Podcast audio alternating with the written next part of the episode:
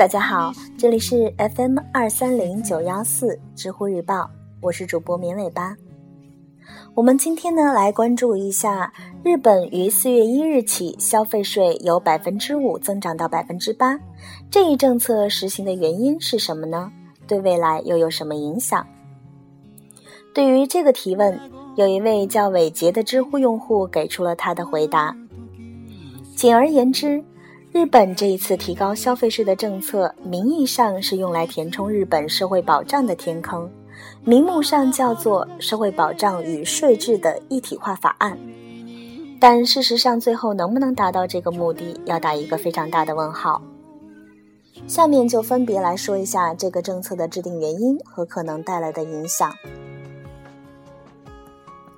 日本因为经济泡沫破裂，陷入超级老龄化时代。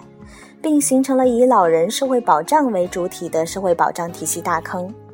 在这个基础上，2009年上台的鸠山政府提出扩大社会保障，这就加剧了财赤和社会保障的矛盾。在这个背景下，政府不得不考虑通过增税来填坑。具体为什么要增加消费税而不是其他税种？我认为大概有两点原因。第一，日本政府认为，提高消费税可以较为稳定地增加政府财源，以提高政府的整体税收。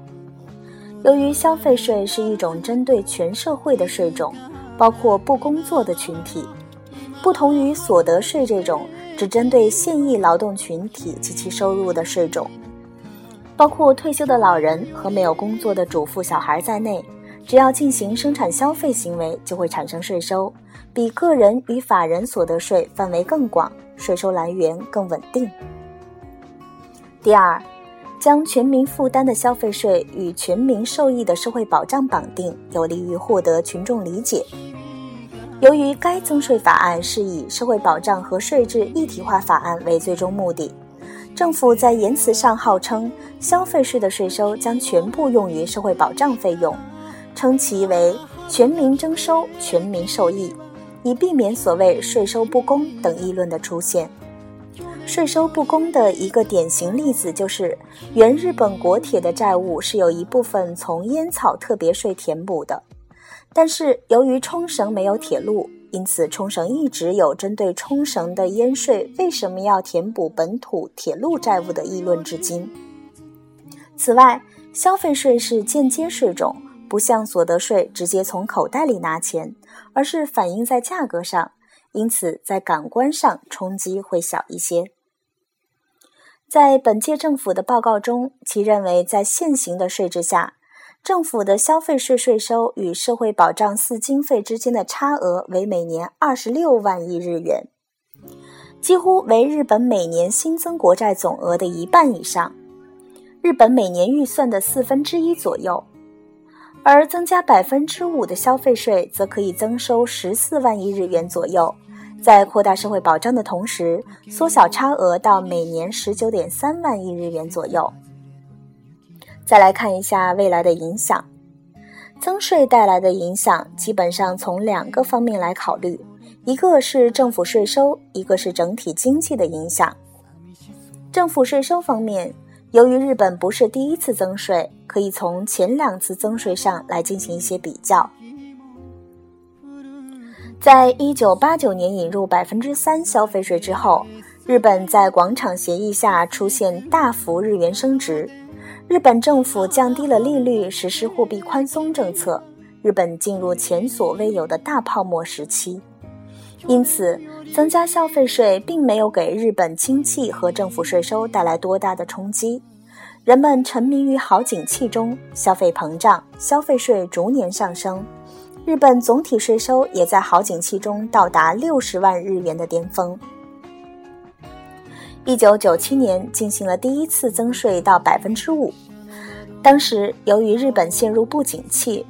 日本政府实施大量的公共建设，导致财政赤字问题凸显。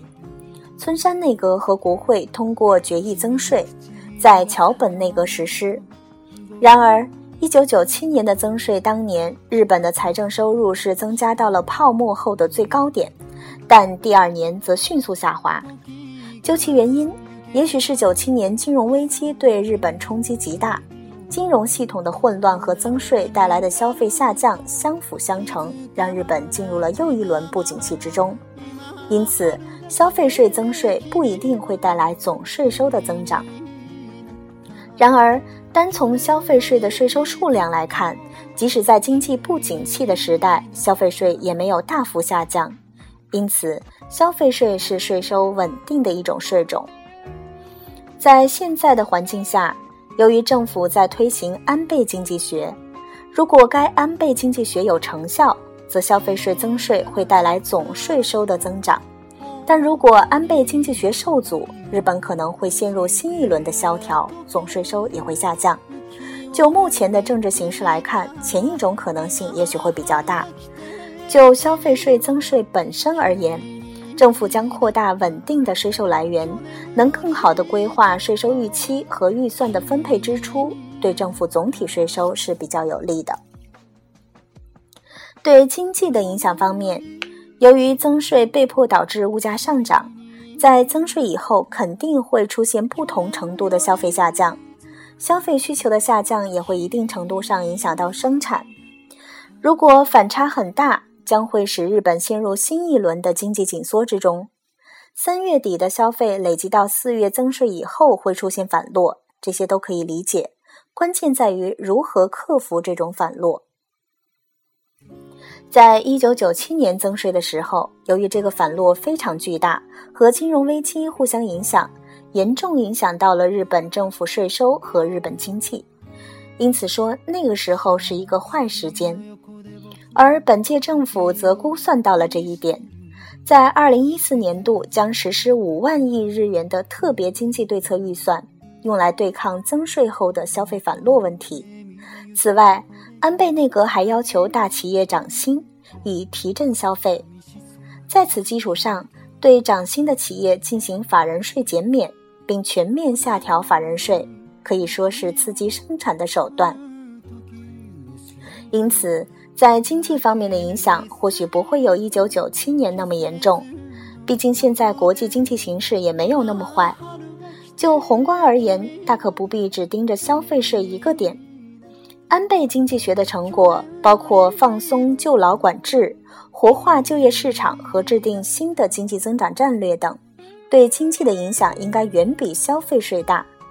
当然，如果这些都做不到的话，也许结果会比较糟糕。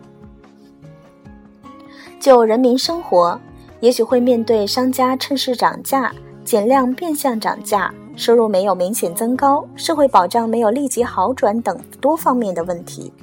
但正如前述所言，增加消费税是比较容易得到群众理解的，因此只要安倍经济学能有希望搞下去，人民能看到未来生活会变好的希望，也许消费税并不是什么严重的问题。反之，则会导致信心下滑，甚至出现内阁支持率不稳等问题。至于社会保障，那是什么？可以吃吗？有研究报告指出，日本要是想要完全用消费税维持现在的社会保障制度，消费税得涨到百分之十七，那是非常难以接受的。日本也许会面临社会保障的重大变革，社会保障的水平可能会有不同程度的下降，例如推迟年金支付、扩大自费医疗比例等。否则，社会保障在老龄化加速的社会里难以维持。全面崩溃会导致更严重的社会问题。不过，在选举代议之下，这种变革会非常缓慢而艰难。就安倍内阁几年可能难以推动，就看日民就看日本人民的造化吧。